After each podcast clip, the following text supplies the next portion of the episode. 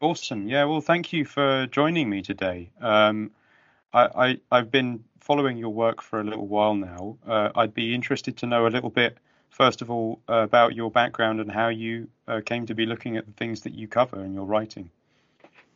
I think you know I was uh, I was a history major. I got a law degree, practiced law. Uh, I kind of didn't, um, you know, I kind of lost faith in in corporate media, and so I was always kind of researching other things. And I was interested in testing, kind of doing my own inquiries because I had seen stuff when I was in D.C. that wasn't really reported or wasn't reported accurately accurately upon.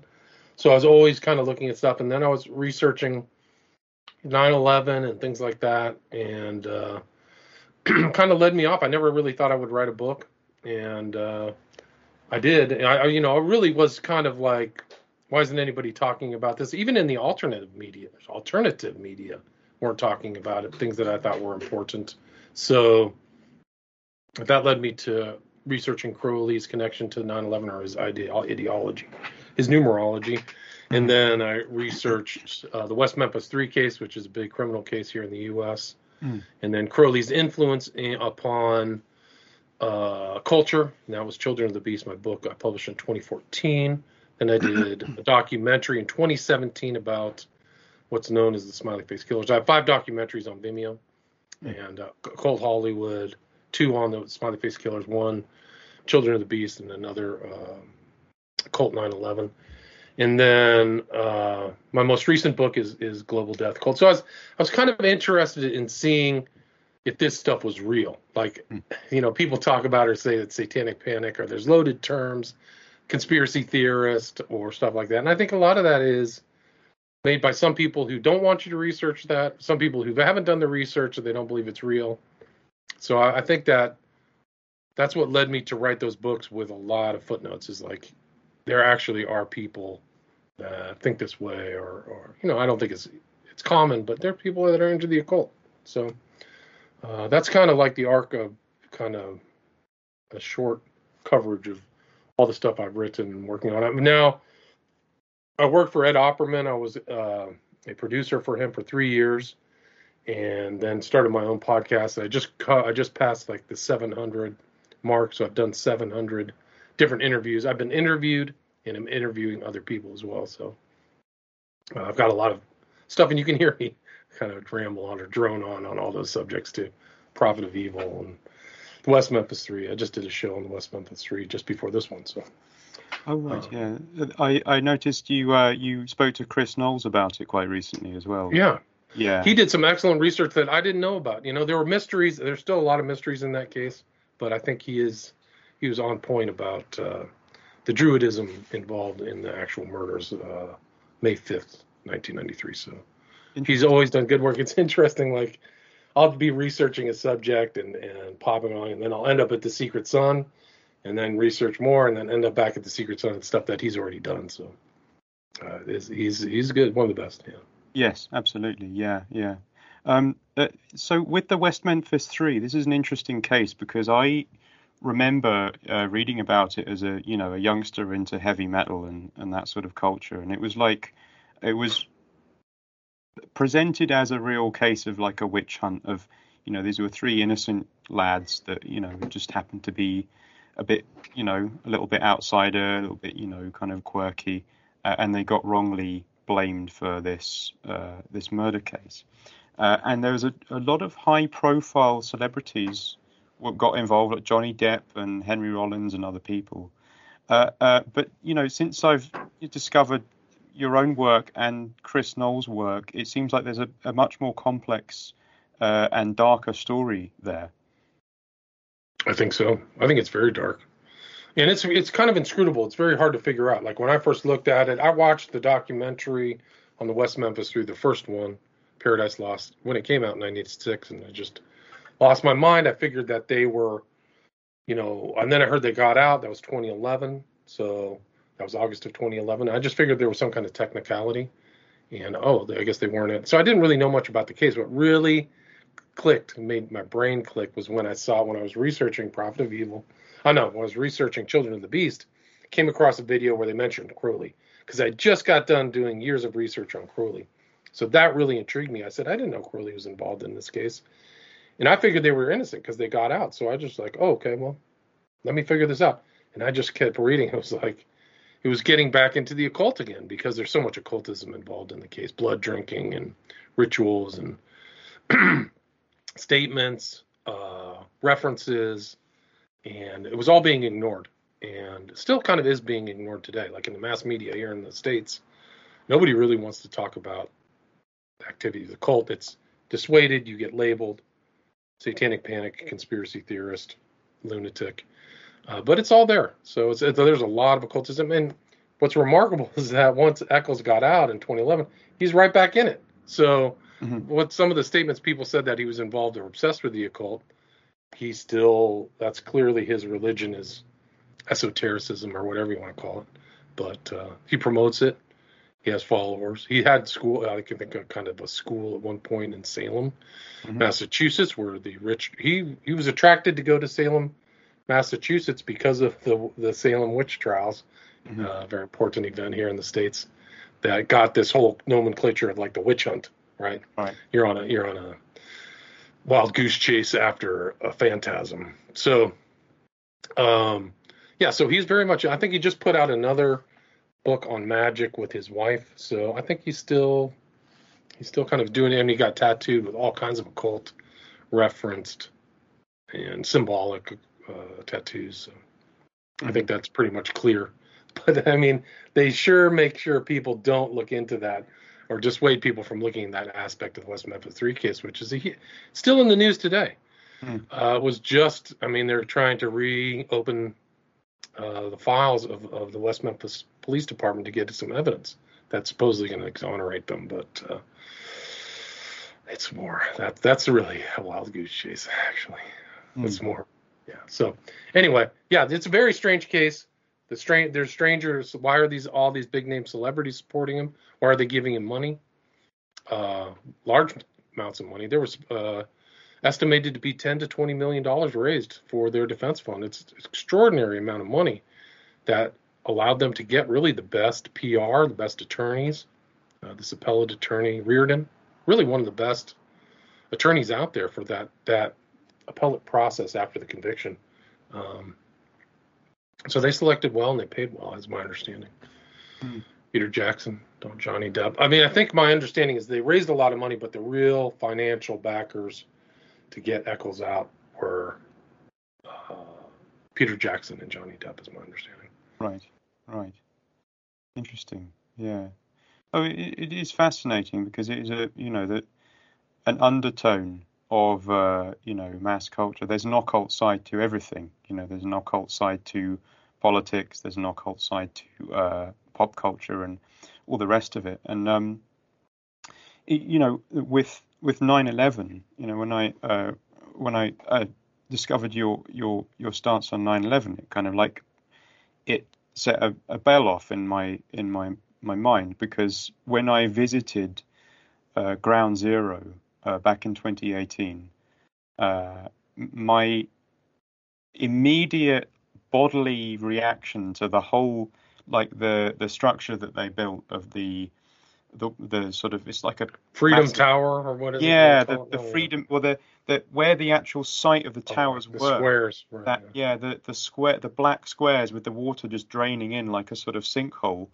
Uh, my my immediate whole body sense was this is an this is a vortex of energy and that the entire uh, 9/11 event was uh, some form of ritual sacrifice or some in even if just in a symbolic sense a kind of portal opening. And i could kind of feel this energy draining into this structure. So it's fascinating to discover your take on 9/11 and you've you've made a lot of links with sort of num- numerolo- numerology and the the Crowley connection there yeah i mean i think that the, it's the definitely the western esoteric tradition the giveaway is 93, which is really Crowley's number. I didn't know that at the time. There was another guy, his name was Captain May, and really was an early 9 11 research, researcher. He was in the military. He passed away, unfortunately. A lot, of, a lot of researchers die young uh, in this, this regard. But he noticed the preponderance of 11s. He never made the kind of ideological connection, but he could see just 9/11 building. The buildings are 110 stories. The first plane is an 11. So that esoteric tradition comes through Crowley, but 93, 75, 77, 175 is really a Crowley ritual. But it's in the common parlance of who do you adore? Which God do you adore? And you can you can actually listen to like a Thin Lizzy song, and uh, he's referenced. I think it's called Holy War, uh, where like I perked up like which if you adore me, it's basically Satan saying, if you adore me, bow before me and say my name. So that adoration is used in this that term adoration is used in a specific context. Text. I think that's what the 175 is. But I think even the buildings were built for the purpose of that event, 2001, and I think there's a lot. It's not synchro. It's synchro mysticism, but I think it's even more than that. That um, that date was selected for a big event, and Ground Zero is very. Even just saying the word Ground Zero is very strange because it's almost like the use of the word year zero, year zero, or the starting of a new event. So when you see that kind of energy, kind of a spiritual, psychological, psychosphere energy thing, I think it's a lot in there because I think it was a very powerful event. And uh, I think that magical ritual aspect of it, the timing, like if you, even in the West Memphis Three, like go listen to Knowles, like I think he had it down, like he had the date, the full moon. So you're trying to get all of those things in line to get the most magical response. And I think that that date, September 11, 11, 11, 11, 93, all those things together to really heighten and get the energy up. And that's like if you read Crowley or even just the magical practitioners of ritual magic, that's really what they're trying to do is get that energy, some kind of energy, whatever they call energy, chi, or I don't know whatever mystical name it was, but uh, they were trying to maximize. Even Crowley was trying to do that through their use of scarlet women. So you see that sensibility. It's not in the Christian tradition. It's in the kind of uh, occult, esoteric tradition. Is trying to get that magic up or energy up. So yeah, that I mean that was an eye opener. I didn't like my conclusions. That like you really did some numerology in this event. Like I don't believe the cover story of the 19 terrorists or whatever. But uh, that whole, actually, the whole, you know, eight years of George Bush Jr. was incredible because there's so many other events at 7-7 in the UK. So you can see the global impact, the real uh, global impact. There was almost a war in Russia. I think it was 8-8, if I remember, August 8th of 2008. There were the um, Madrid bombings that were numerological. So strange things. Bali bombings, remember? These are all strange bombing events that didn't happen after 2008. And I think that's very telling. Like mm. There were weird kind of uh, psychic driving uh, terrorist attacks, but the perps might might not have been the real perps, you know. So, mm. uh, so when I write that about that in Prophet of Evil too, the, not just 9/11, but some of these other strange events too. Mm. Interesting. So, so what you're saying is that there was a, a sort of a, a, window of time between 2001 and 2008. Is that right? In which these it's, sort of were concentrated. That seems like it. Yeah. Mm, mm. There were weird dates too. There was the I think the Cole bombing, which also was a attack. Supposedly that was placed on Bin Laden. That was the predicate. Like Bin Laden's a dangerous guy. He sent somebody out to attack the Cole bombing, but that was also on a uh, numeric numerologically significant date. I have to pull that profit. It's been a while since I wrote that, but I have to pull that out. But once you see that pattern, um, it's hard to get away, you know, get away from it. Hmm. Hmm. But yeah, they're they're there. I mean, you can go through Crowley stuff, seventy seven. That's uh, Liber seventy seven. It's mm. Babylon. You know, half of Babylon uniting uh, male and female energy. You know, it just goes on and on. So all that stuff is referenced through Crowley, at least. Yeah, well, it, Crowley is another case of a um, an impressive PR job, uh, targeting the targeting the counterculture actually. Um, uh, and and Jasun Horsley's uh, book Vice of Kings was the one that really woke me up to uh, Crowley's, yeah, the real seamy side of, uh, you know, even seamier than the one he presented to the the public. Um, that you know, this guy has managed to gain this reputation as being this kind of misunderstood eccentric Uh, when you know the, the stuff that he actually writes about in his own diaries, you know, if half of it's true, then there's something there's something much darker going on there, you know. So yeah, he's a very very I, I, yeah, I always laugh when people call him a dabbler. Like I Hmm. always just go, this no, he's not a dabbler. He's dedicated his whole life to this. Mm, He's totally done it. And and and you're right. The countercultural through Leary here. Yeah. Leary famously quoted him. You know, I'm carrying on the work of Aleister Crowley. In 60s and LSD and drugs, uh, Crowley was uh, was he called it back anhalonium or whatever, but it was really peyote. So you can see that current, that connection through the counterculture, and, and they had done a con job on him. He's a very nasty person. Yeah. Hated women, had a very terrible relation, no relationship with his kids. There's never like a story in his bio of like, here's Crowley hanging out with his kids. Maybe Ataturk, the last one who ended up being uh, unwell mentally. And you can read about Ataturk Crowley. Uh, this woman came and said, "Have my baby," and anyway, you know, one died, uh, and then the other just denied. Some denied that he uh, actually existed. Uh, so, yeah, so you can see that kind of uh, selfishness. He, not a good person. Branded women with a mark of the beast on their chest. The, the, all the Scarlet Women cast them aside. I think one of them ended up in like becoming a prostitute in Paris. So they did a good job in kind of. He's a liberator and you know he's the liberator of humanity and teaching people about this and the oppressiveness of christianity and all that stuff so mm. Mm. Yes, and he influenced people like kinsey you know who's just a real monster total monster and uh yeah the imp- the impact is still reverberates you know to, to this day probably even through 9-11 right just the magic the kind of ritual magic stuff that he did Mm. probably influenced. Yeah, I mean, we can get into some of this. Uh, yeah, some of these people who it's kind of funny here in the states. A lot of people are on the far right here. It's like the ONA actually. They Yes. parade themselves as Christians, and the Christian, the evangelicals lap it up, but they're ritual magicians, man, who've been in tombs and had people urinate on them, been reborn. So uh, it's it's it's it's amazing. It really is amazing. I mean, people who go through Skull and Bones, they've all been initiated. Mm. Well, the the ONA is a, itself a whole kind of nexus of rabbit holes there. That um, yeah, the so the the Order of Nine Angles, which uh, I, I hadn't really been aware that they were still going. I'd remember, you know, maybe around 2009 coming across them on a kind of Wikipedia trawl of esoteric culture.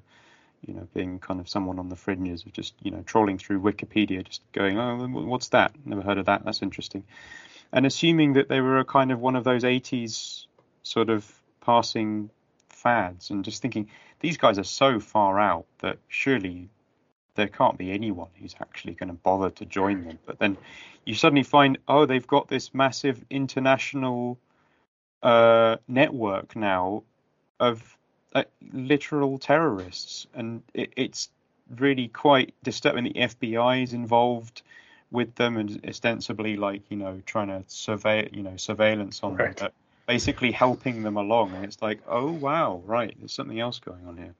Very, yeah, very profound. The FBI, they just found this one guy this year was getting over hundred thousand dollars, or had been getting hundred thousand dollars through one of the Nexions Yeah, in South Carolina. That was the kind of to me, it was one of the more prevalent ones that I found.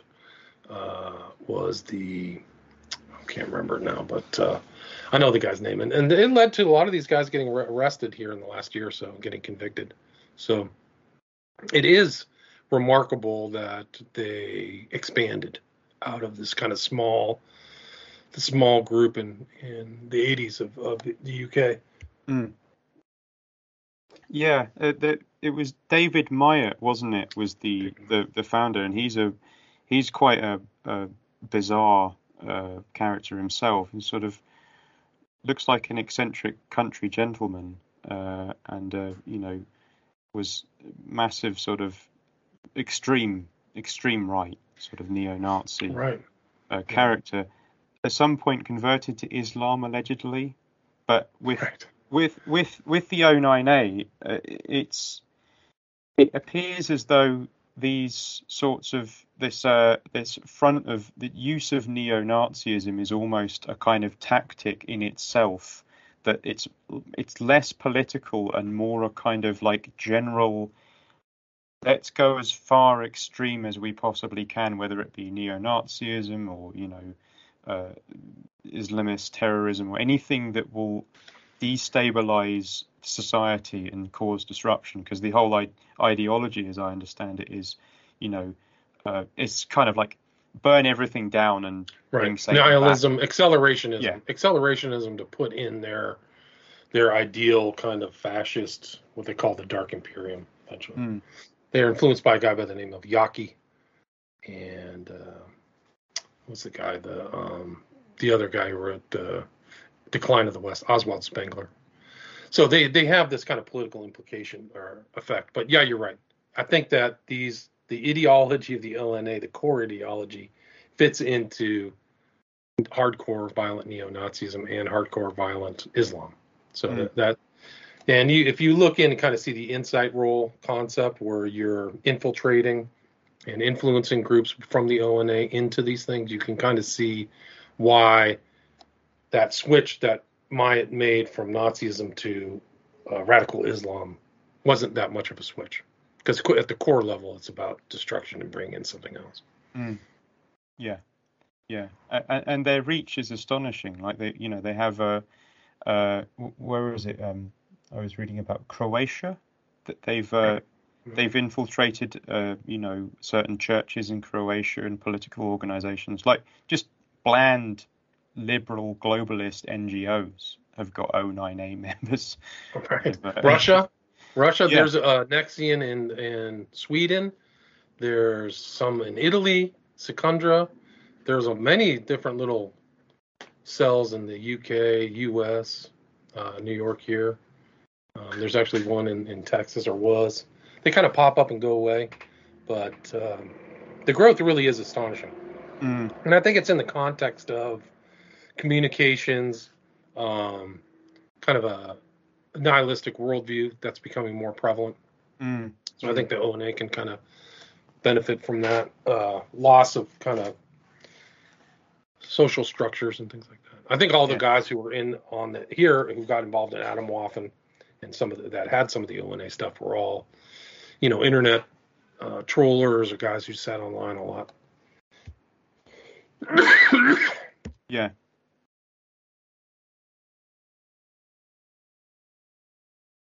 Your uh, your sound has cut out. Oh, sorry, Briefly. I forgot. Sorry, There we go. mistake.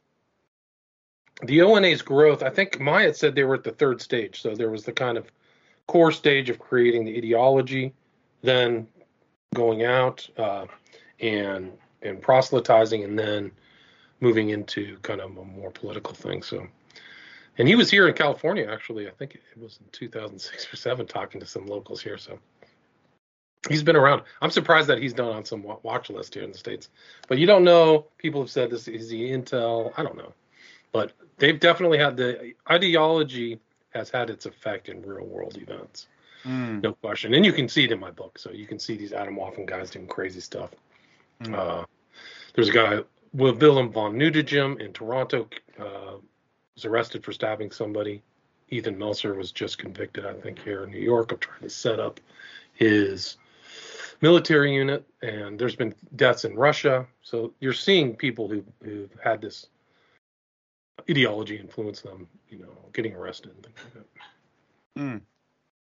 That really kind of speaks to uh, a level of uh, social isolation and kind of communal breakdown that, that something like this could could catch on in such a huge way. I mean, relative to how extreme it is, you know that uh, it, it's quite sad actually that um, that that this is this is really a thing. It's kind of like you know you've got the kind of edge lord sort of current uh, uh, that, as my friend Adam described it, um, you know the, the the edge lord current is you know at most of the time it's pretty much just trolling and humor and sort of satire and you know snarky, bit immature. But uh, you know when it when it gets into this this level, then uh, it it really speaks to something else going on in society, which is you know quite quite alarming, really. No, I, think you're right. Isolation, uh, probably COVID didn't help. Uh, people not having the same kind of social contacts that they used to, and you know, throw in some kind of low level. You're on the uh, Asperger's or whatever, your Spurg, what they call them online, um, and you can have some strange outcome. Like they just had a case that was associated kind of with a guy in the UK. I don't know if you've heard of the Danyal Hussein case. He was just convicted, I think, very recently in London. He was reading online this bold Be, Become a Living God, the founders, oh, yeah. uh, E.A. Koetting. Yeah, yeah. And who, who wrote for this Nexion, apparently, according to one journalist. He wrote for that Nexion that was in South Carolina. Hussein's in in the UK, writes about it. He follows this thing, makes a blood pact with this demon that E.A. Koetting recommends, and then slaughters these two girls with a knife in a in a park in northwest London. And just got convicted, and they're not they, the legal system there hasn't figured out what to do with sentencing because they can't figure out if he was fully 100% sane. Like, mm.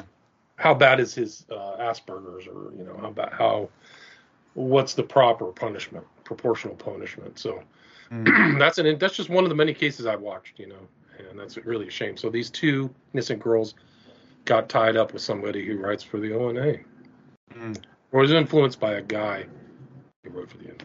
Right? Mm. Hussein was influenced by. Koetting. And E.A. Right. He got kicked off the internet. I think he's off. His YouTube page is gone. And so there, there are consequences for him. Yeah, yeah. I, I was um, I was aware when E.A. Koetting sort of first emerged. Um, I think it was on the disinformation website that someone's writing a kind of you know a, a critique of him, uh, and it, it, seemed like it all kind of blew up in his face uh, quite quickly. That guy, you know, he got I think he got busted for uh, weapons charges and drugs charges and things like that, didn't he? And then I, I don't know what's happened to him since, but yeah. I don't know. I was actually in a kind of a conversation with him in 2010. Somebody set me up on some kind of con, you know, head to head, tete to tete, or whatever. But uh, it's interesting how I'm still re- researching that guy 2010, 12 years later. mm.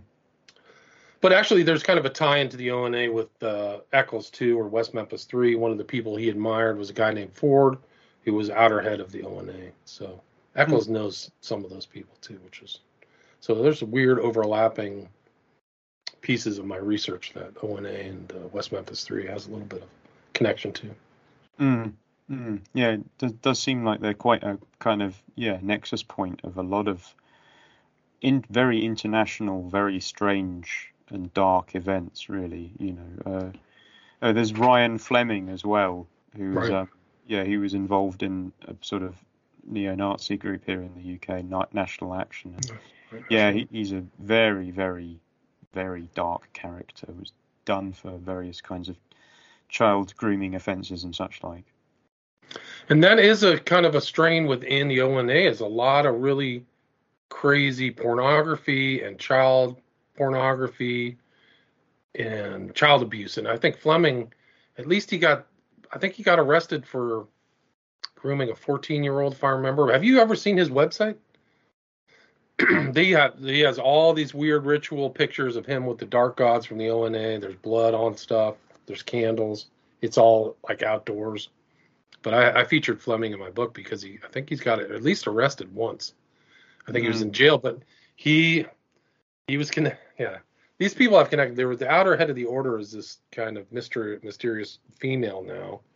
At least she was recently. She's renounced the ONA, but they all have renounced the ONA, so you can't really you don't know whether the renunciation, the public renunciation, is true. But I think Chloe was friends with him on some social media, mm-hmm. so he had some kind of connection to the outer head, and I think he's kind of a seems to be kind of a true believer in that stuff. Mm-hmm. And he his involvement in and I think he wrote a book under fake name, uh, A. A. Moraine which was published by this Nexion out here in the States. So you see the global connection. AA Moraine, which I think is some land place up in northern uh, North UK, but he writes a lot about vampirism, and you see that kind of element there. And there's, I think, a picture of him in one of his guises. So he's a very, in my opinion, very dangerous, interesting uh, character, Fleming. Yeah, I think I don't think he's very old. No, no, I think he's actually younger than me, as as I as I recall. Yeah, he's he's he's not old. Yeah, and that's and that's a very troubling thing too, because a lot of these guys getting arrested are in their teens, early twenties. Like they're kind of seeing this this seeding of these doctrines in very young people. I mean, hopefully they go right. You want them to renounce this stuff and go straight, go to the straight and narrow, but that might not be the case. That might not. Yeah. Well, exactly. As part of their modus operandi is to, uh, you know, act in secret. Uh, it's very difficult to tell when they've actually they claim they've renounced it and they've found you know they've gone to whatever it is Islam whatever and what what does that really mean you know um, as an example, there, there's a the the group that uh, Fleming was part of, National Action. Um, there's a there's a photo of a of a young National Action activist putting up a sort of some some stickers as propaganda, and there's a, a photo of the same guy uh, dressed in Islamic gear putting up, wow.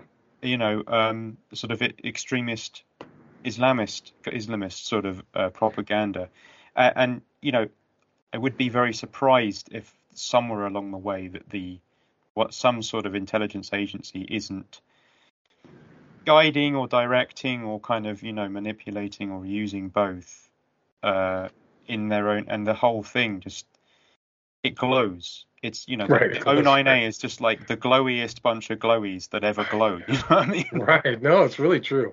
Uh, you you know it could be totally yeah, well, I mean, I can talk to you about stuff online. There's there's some stuff that I'm just not going to get involved in. Uh, you know, if the government is doing something, it's not my job to expose that. But uh, Myatt was involved. I think it was Combat 18, which was definitely a Gladio stay behind group.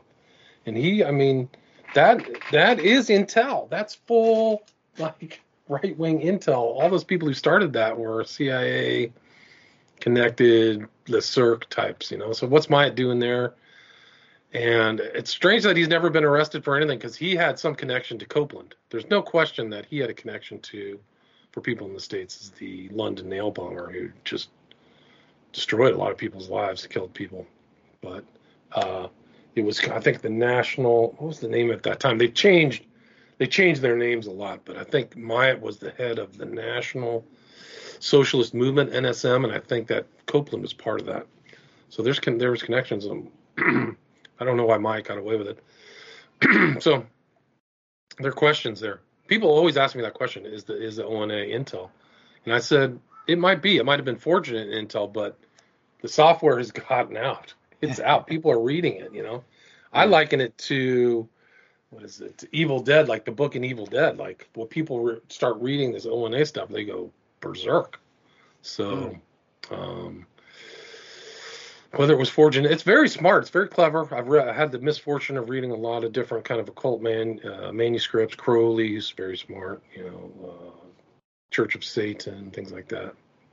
The ONA, you know, Myatt, you got to give Myatt credit because he's integrated a lot of different things in there: Druidism, vampirism, the whole you know possession thing, dark gods even the star game that he is very super complex. It's probably way too complex for the average intellect to actually partake in. I think so.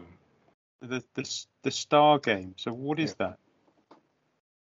It's almost like you can look at it as like three dimensional chess. It's uh, different boards of black and white, and it's a means of communication, secret communication, like a crypto, cryptogram, and it goes through you have different symbols that move around on different parts of the map, and those can be aligned in a certain way, so they can actually communicate. People who know how to play the star game can. It's uh, you know, it's kind of like their enigma, so to speak. Mm. Uh, yeah, but it's also it works on different levels. It also works as training to learn the dark gods, to learn the constellations where those dark gods portals are. So it gets very it's super complex. I mean, just studying the star game is like a it's a challenge. Mm, mm. So, so it's basically like a sort of kind of like a chessboard. Yeah, it's like yeah, a chessboard. Yeah. I mean, it's it's just black and white squares. I don't remember the dimensions offhand, but you have multiple chessboards that interrelate with each other.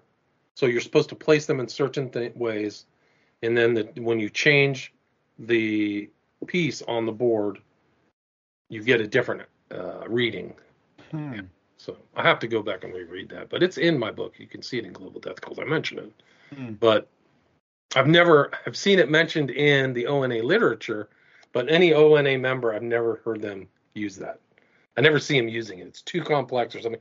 But it may be something in their personal inner, you know, their inner tradition. Like they, they definitely state that a lot of some of the stuff is transmitted orally. It's transmitted A U R A L L Y. So some of the inner doctrines, not everything's not all written. I think it's the same way in the OTO. Certain things are not written down; they're just tra- transmitted verbally. Hmm. And that was, there may be something about the star game too. Maybe they are using it. I don't know. I couldn't see anything online that uh, you know the members, rank and file members, are using. Right. Interesting. Yeah.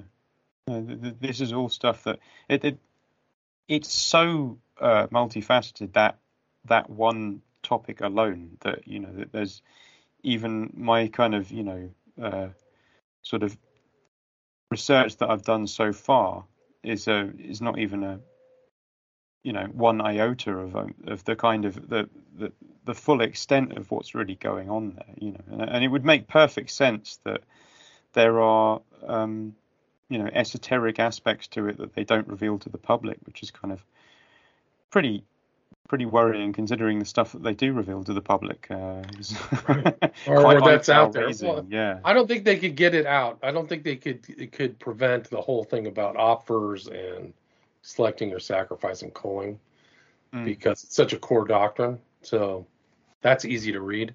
But Yeah. There's clearly other things like I mean, there's yeah. I've seen uh, some of their websites have smiley faces. Igor Sarsky's discovered that. So why is the smiley face associated with them?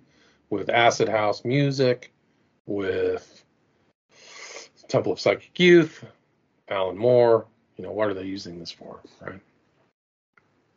Hmm.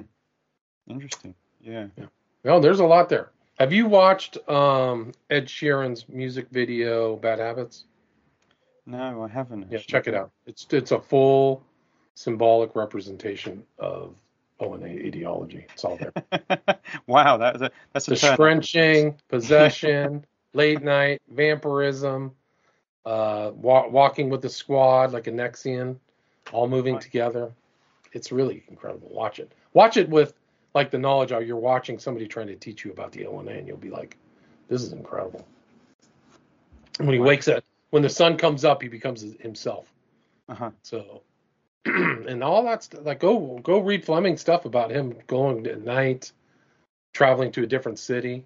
Go read Fleming's material. His books are available online. I think you can find them on. Uh, oh, what's that site? They're around. Like I've read through his stuff. I know that he knows a lot for his young age. Mm. Mm. Oh, that's that's um, yeah, that's a turn up. Uh, hearing that about Ed Sheeran's video, I, I, in a way, I'm not surprised. I always thought his uh, his music kind of had a. uh, Have you heard of the band uh, Bring Me the Horizon? Yes, yes, I know. I know. Total ONA influenced as well, occult influenced. Bring That Me the makes Horizon's like sense. right out of kind of ONA stuff. So the horizon comes in the morning, right? The sun comes up. Hmm. So that means they're out at night. Even the title of their stuff means they're doing stuff, something at night. To me, that's what it implies. And they've worked with uh, Sheeran, so they know Right. they know each other. Right. that- Bad Habits has 395 million views right now. right. Yeah, you can go watch that. Wow. I, I mean, Bring Me the Horizon are just a. The lead singer of that band is just a, a really, really sketchy, unpleasant individual. I believe he was uh, accused of having uh, urinated on a fan and throwing a bottle of whiskey at her head, or something like that, because of uh, she rejected a, one of his advances. He's a really, really creepy, uh, unpleasant character. I'd never really understood why they were as popular as they were as well, because I mean, you know, their their music's quite relatively quite extreme to be hanging out with someone like Ed Sheeran. Uh, so th- there was always something, you know, used it. They've sort of Crowley's. Um, Crowley's Yeah, they use a unicursal hexagram. That's correct. Yeah, that's it. Yeah, and um, you know, so And there's songs. I think one of the songs when I was researching them was Nihilism Blues. So Yeah. that nihilism is very much prevalent in kind of the occult these days. Maybe not as much in the past. I mean, there's Nietzscheism and stuff. Nietzsche clearly influenced the Book of the Law. According to Myatt, actually wrote, wrote about that a lot. Hmm. But so that nihilism is around. Yeah. mm, And he's tatted up. I mean, the guy's I don't I forgot his name, but yeah. yeah, I can't remember his name either. But yeah, yeah, go read those connections. They're there. So it's uh, some people in this in the culture are exposing it. I mean, we can talk. There's some names I won't mention online, but there's very fairly well-known intellectuals in the UK who know about ONA. Yeah. Hmm. People you could look up. Yeah, I'll tell you offline. But okay, yeah, I mean, but if all you when you see those different things, nihilism, accelerationism, yes, um, occultism or esotericism and some of these thinkers you can kind of you can see the, the intellectual genealogy of the his, intellectual history of where they're getting some of their ideas. Comes through ONA. yes. I, I can I can see that, and one of the things that strikes me is that there's a, a really fascinating um, blurring of the boundaries between um, you know what would be called extreme right ideology, but also kind of extreme left, sort of woke, what is now called extreme left, woke ideology as well, and th- that that's really uh, well illustrated in the case of the Satanic Temple and Lucien Greaves, which is a really interesting kind of topic in itself. I would wouldn't be surprised from what you're telling me if that there isn't some uh, that there there would be some sort of connection there to that ONA scene as well. But um, they seem to be very clever at marketing their ideology towards, you know, sort of the kind of rainbow flag Rainbow wearing Squad, kind of- right, right. yeah, the sort of like the kind of social justice warrior crew. But you, it is interesting the far right and left that you bring that up because they want to annihilate their enemies, right? So the left really wants to, you know, turn to ash anybody who disagrees with them. They are very strident in their thing. They operate as a as a cohesive group. Uh, yeah, there's a lot of similarities, between, much more similarities than you might think. I think a person Yes. might think. Yeah. Oh, definitely, yeah. No, I, I, I wouldn't be surprised if there is some, you know, um, contemporary woke activists in ten years' time have sort of flipped over to the far right, and hey, maybe maybe vice versa as well. But yeah, with with someone like Lucien Greaves, you know, his background with flirtations with far right activism himself, but um, now he's you know paraded by Vice Media as being, you know, this kind of uh, uh, face of woke Satanism. That's you know not Satanism apparently because it's not a religion, but it is sort of you know that kind of Right. Well, he's not consistent. I mean, I think, like he says, they're not praying to a, a literal being or something, but then they want to have prayer into into schools, right? Mm, So if you're not praying, why are you praying into anybody? What are you praying to? An ideology? yeah You know? So it doesn't quite make sense. yeah But it is interesting. I mean, I was surprised to learn after research, researching the ONA of the cross pollination and fertilization in the modern occult movements.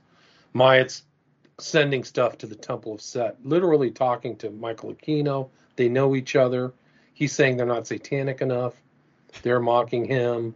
They reveal him, uh, according to the Temple of Set, that he is Anton Long, that Myatt is Long, and also Stephen Brown. So uh, they expose the pseudonyms, and then he says, "Well, he doesn't actually deny it. It's kind of interesting. Like Myatt, Myatt doesn't put out a general denial.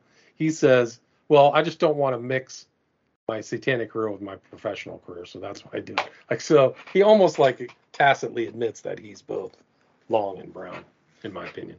Hmm. But uh, yeah, so you learn that these guys are, you know, they're cross pollinating. I wouldn't be surprised. I haven't researched the Temple of Satan enough to know their ideology and ideology. I think that Lucien Greaves, that's not his real name.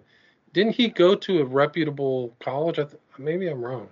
I thought he was trained somewhere. I wouldn't be surprised. Yeah, I sounds sounds familiar that he has some sort of background in law or something like that. And I know he's gone after um, people who've been trying to talk about um, ritual abuse and you know and speak out for people who've who've survived that. And that happens. I've I've written about ritual abuse. There's a case there in the UK of kids being in, in Crowley. It was Crowley kind of religion. I forgot the guy's name, but I, I wrote about them in Children of the Beast. Um, but there also is a similarity between the far left and the far right, at least in the ONA, which is uh, abrogation of conventional morality, right? Like these guys, like the far left, are like their sex, like that's part of it is their sex, gender fluidity and stuff like that. And then on the far right of the ONA, it's like you can do whatever you want. You can rape kids, pedophilia, be gay. So, I mean, in a lot of there, there was a. Uh, I'm not going to mention the journalist name, but he went through some of these guys' backgrounds on the far right here in Atomwaffen, and they were not like the conventional macho. Like some of these guys were. One guy was dating a transsexual, another guy was gay, and not and had some kind of relationship with a non-white person. So he was in total violation of like the racial code of the right, which is I think is really funny. But like they got exposed. They got exposed mm. for not not not being uh, as you know st- traditionally trad macho or whatever. So yeah, that's I think similarity on the far right and the far left too. Mm, mm. well, it's that um, the Jung had this phrase enantiodromia of um, you follow something far enough to a, a certain extent, you end up flipping over in, into the opposite. And yeah, this is something that seems to be happening quite a lot these days. Is people get so extreme that you know they end up, you know, basically becoming the opposite, like the anti-far becoming the fascists, and you know. Right, and it's fascistic. I mean, there's a lot of fascism on the left. They they always are pointing at the rights. I'm like, yeah, you guys have a mirror. But it is interesting because I think that Myatt does mention enantiodromia. I think he it's in one of his writings. Mm, interesting. I think he was influenced by Jung. Actually, I think he's Most uh, likely. a lot of Jung research. Yeah. yeah. Yeah, but it is interesting because the ONA is is the the ideology is kind of like it's part of the kind of uh, psychosphere, the kind of topography of this new modernism the new third millennium modernism. Mm. Nihilistic, technologically astute, um, fascist, fascistic in a way. I think that there there's there's something like a like what's it's like the, it bleeds in, but it went in, but it also comes out. Like they're also being I think being influenced by the the social political environment, right? Mm. If that makes sense at all.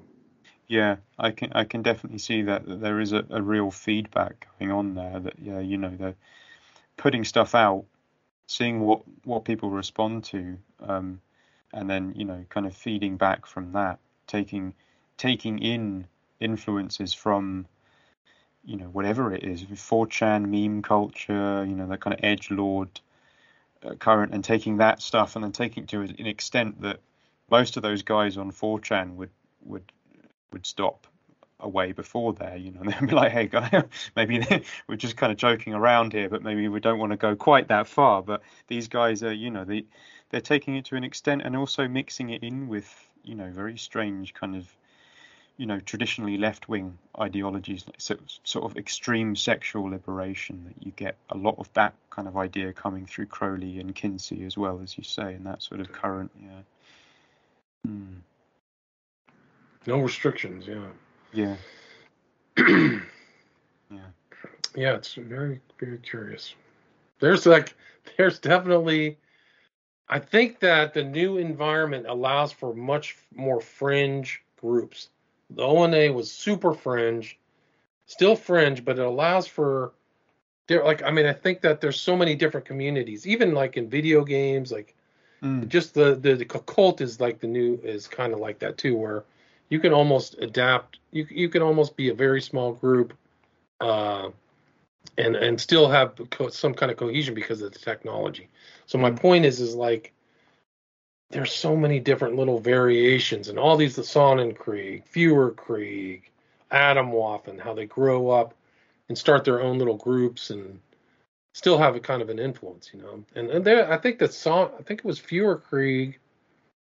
Sonnenkrieg, there were two ones, but this guy, he was like threatening people and making um making banners that insulted the miscegenation of Prince was uh, Prince. What's the, the, the ones who moved to the U.S. What were their names? Oh, Prince remember. Harry and Meghan. Yeah, yeah, Harry and Meghan. Yeah. So that's kind of a small, small. I don't think they were very, very big, but they had an impact and they got banned. I think they got banned. Like they had a what do they call not a protective order. What do they call it in the UK? And a restraining order. Restraining, something, like, something that? like yeah. that. Where you can't be a member. Like the moment you become a right. member, you get a ten year, ten year sentence. I think that they were banned in the UK too.